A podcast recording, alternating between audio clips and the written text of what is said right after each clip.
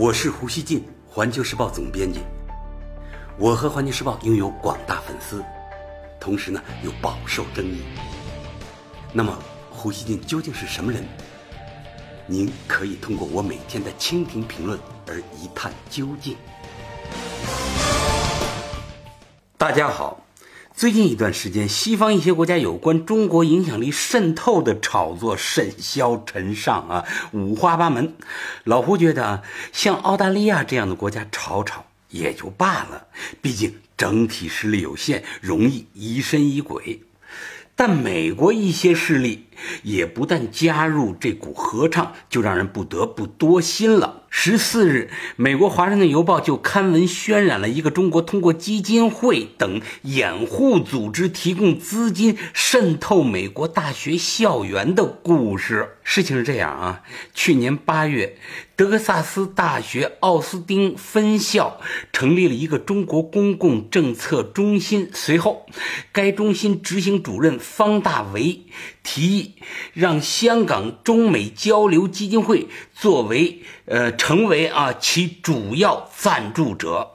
美国媒体强调，中美交流基金会的主席是中国政协副主席董建华。大家知道，董建华是香港的富翁啊，他同时是香港富翁，并宣称政协是中国的主要统战工具之一。德克萨斯大学内就此爆发辩论。多名教授和大学官员表示担忧，校长芬维斯决定展开调查。《华盛顿邮报》报道说，调查期间，方大为在去年十一月举行了一场由中美交流基金会主办的活动，一位中国外交部前副部长也出席活动。此后不久，多份报告强调，董建华领导的基金会资助了许多顶尖学术机构和智库的研究，包括美国约翰霍普金斯大学高级国际研究学院和布鲁金斯学会。后来，美国参议员克鲁兹也参与进来。一月二日，他在一封信中警告。接受中美交流基金会资金，可能会让中国散布其宣传，有损大学声誉，导致外国不当影响和利用。上周五，芬维斯表示，芬维斯就是那个大学的校长，他表示，奥斯汀将不会接受来自中美交流基金会的任何资助。华盛顿邮报说。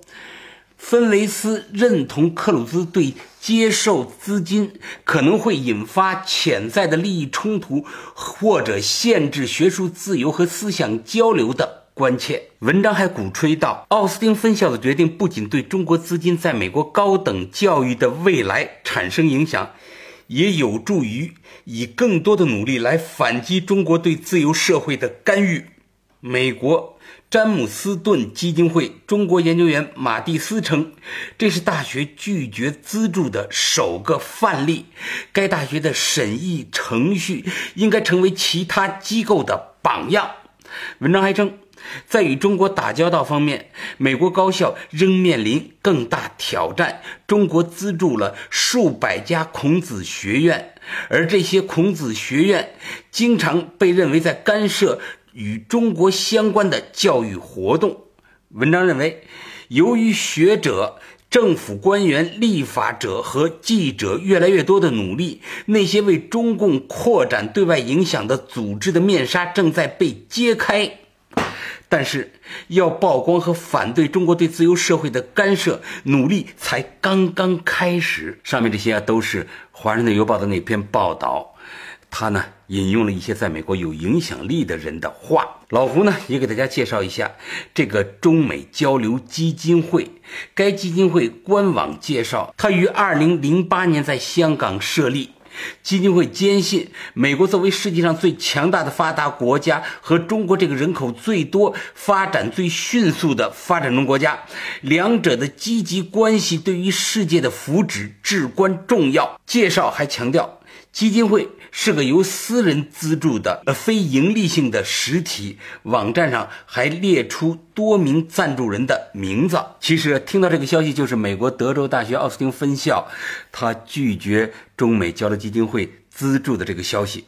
我觉得听到这个消息的中国人啊，都会感到诧异，因为呢，人们都不会相信董建华先生促进中美交流有美国人所称的政治渗透目的。董建华他干嘛呀？他这样做是吧？中国人还会立刻联想到，美国有不知多少个基金会和非政府组织在中国开展活动。如果中国对他们报以像美国人对待中美交流基金会这样级别的高度警惕的话，那么那些机构大概啊，他们在中国全都得闲得去公园遛鸟去。老胡认为啊。这波所谓中国影响力渗透的炒作，其实有迹可循。先是去年一段时间，澳大利亚舆论不断炒作，其中就包括校园渗透、教育渗透等等。去年底开始，美国国家民主基金会等非政府组织以及多家西方媒体不约而同的一唱一和炒作中国以所谓锐实力啊，锐实力、尖锐的实力，不是软实力，也不是硬实力，以所谓的锐实力对外施加影响，进行渗透。美国国会与行政当局中国委员会。啊，这是一个机构，去年底召开了主题为“中国伸展长臂输出特色威权主义”的听证会，被法国国际广播电台称为吹响了反击中共意识形态入侵美国的号角。这家中国委员会，他在网站上发布了听证会的通告，通告称。中国中国引导购买政治影响力以及控制敏感话题讨论的企图无处不在，这给美国以及世界造成严重挑战。特别是中国利用技术和中国市场的吸引力。对外实施威权主义行为，听证会宣称将曝光所谓中国的企图，即获取政治影响力、控制敏感议题的讨论、干涉多边机构、威胁和恫吓人权卫士、审查外国出版商以及影响学术机构等。看来啊。敲中国正在渗透以及和平演变西方国家的警钟，如今啊，像谈论人工智能一样时髦。假的事情在西方能说得如此逼真，中国人这次啊算看懂了。最近呢，还发生了几件事儿。位于美国密苏里州的伦纳德伍德堡陆军基地刚刚拆除了五个中国企业海康威视生产的监视器。就是一般的监视器啊。该基地总参谋长贝克上校表示，军方完全不认为这些监视器存在安全风险，移除它们纯粹是为了消除和照顾公众负面疑虑。就在本月，美国政府搅黄了阿里巴巴以及华为与美国公司的各有一项啊大宗商业合同，理由呢都是维护国家安全。十二日，美国贸易代表办公室宣布，二零一七年度知识产权保护的报告将淘宝网等三家中国电商平台以及北京秀水市场等六家中国线下市场列为恶名市场黑名单。这也使得中国公司在这个榜单上占比达到了百分之二十。阿里巴巴集团对此啊发表公开声明说，阿里巴巴再次成为美国贸易代表办公室高度政治化环境下的牺牲品。说了这么多啊，大概很多中国人现在都相信了，美国人的心眼儿的确比咱们中国人小很多啊。那是个很政治挂帅、警惕性极高的国家。如果按照美国人防范中国的这种。如此高的标准啊！中国当年的改革开放根本就不可能开启。中国允许了西方文化的长驱直入，接受了西方技术对中国现代化的全盘性介入。从固定电话设备到这个电脑以及手机普及，再到中国全面进入互联网，西方公司的参与可谓。无处不在。现在啊，咱们中国人发个电子邮件，据说呢还要到美国的这个这个根服务器上绕一圈才能绕回来。看到美方对中国的渗透，所谓渗透啊，大喊大叫，老胡我啊一时啊搞不太清楚，究竟呢该笑话美国人如此神经质，还是呢该懊悔过去啊咱们中国人那些年啊，太没把美国渗透当回事儿了，只是口头上说说要小心。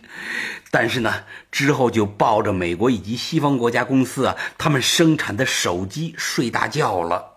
开车的时候呢，还敢使用 GPS 导航？那 GPS 可是地地道道的美国公司，全是美国卫星组成的。咱们中国人开车用 GPS 啊，那不是咱们无论走到哪儿，全都暴露给美国人了吗？要说啊，各国。保持维护国家安全的底线思底线思维啊，这是必要的。但按照美国、澳大利亚等近来表现出的强迫症一般的警觉，国家间交往啊，即使不停止，也至少要萎缩一大半儿啊。这是一种近乎歇斯底里的保护主义。大家看啊。美国他今天抗议俄罗斯干预美国大选，明天呢指责中国向美国大学搞渗透。他这样玩下去，迟早啊肯定要搬起石头砸自己的脚。为什么呢？因为美国至今是全球精神产品的最大输出国，也是最大的技术输出国。你搞渗透，那不都是精神产品？那不都是技术在前面打头阵吗？谁干涉渗透他国的本事，也强不过美国。华盛顿啊，他正在给世界进一步抵制美国的影响提供范例。如果美国都有可能被别国渗透、和平演变了，那么只能说西方对发展中国家的渗透以及和平演变，真的正在发生着。以后非西方国家与西方国家打交道时，咱是不是连睡觉都要睁开一只眼呢？说实话啊，美国大学以及国会发出的这个警惕中国渗透的声音，有点吓着咱们了。反正有点吓着我老胡了，说不定啊还会吓着我们的读者。所以呢，老胡在节目的最后一定要指出。啊，一定要强调，咱们中国人可不能因为对西方渗透的重重疑虑，就像我上面说的，有点被吓着了，有点担心。那么，因为这种重重疑虑，咱们就生出关上国门的这样的念头。改革开放四十年了，我们一直啊被一些西方势力试图渗透，并且和平演变着，但结果是什么呢？是中国越来越强大。方向感越来越坚定，所以老胡要总结啊，伟大的中华文明从来就是能够卷入外来各种元素的超级漩涡。我相信新时代的中国一定更加是这样。感谢收听今天的《胡言不乱语》，咱们下期见。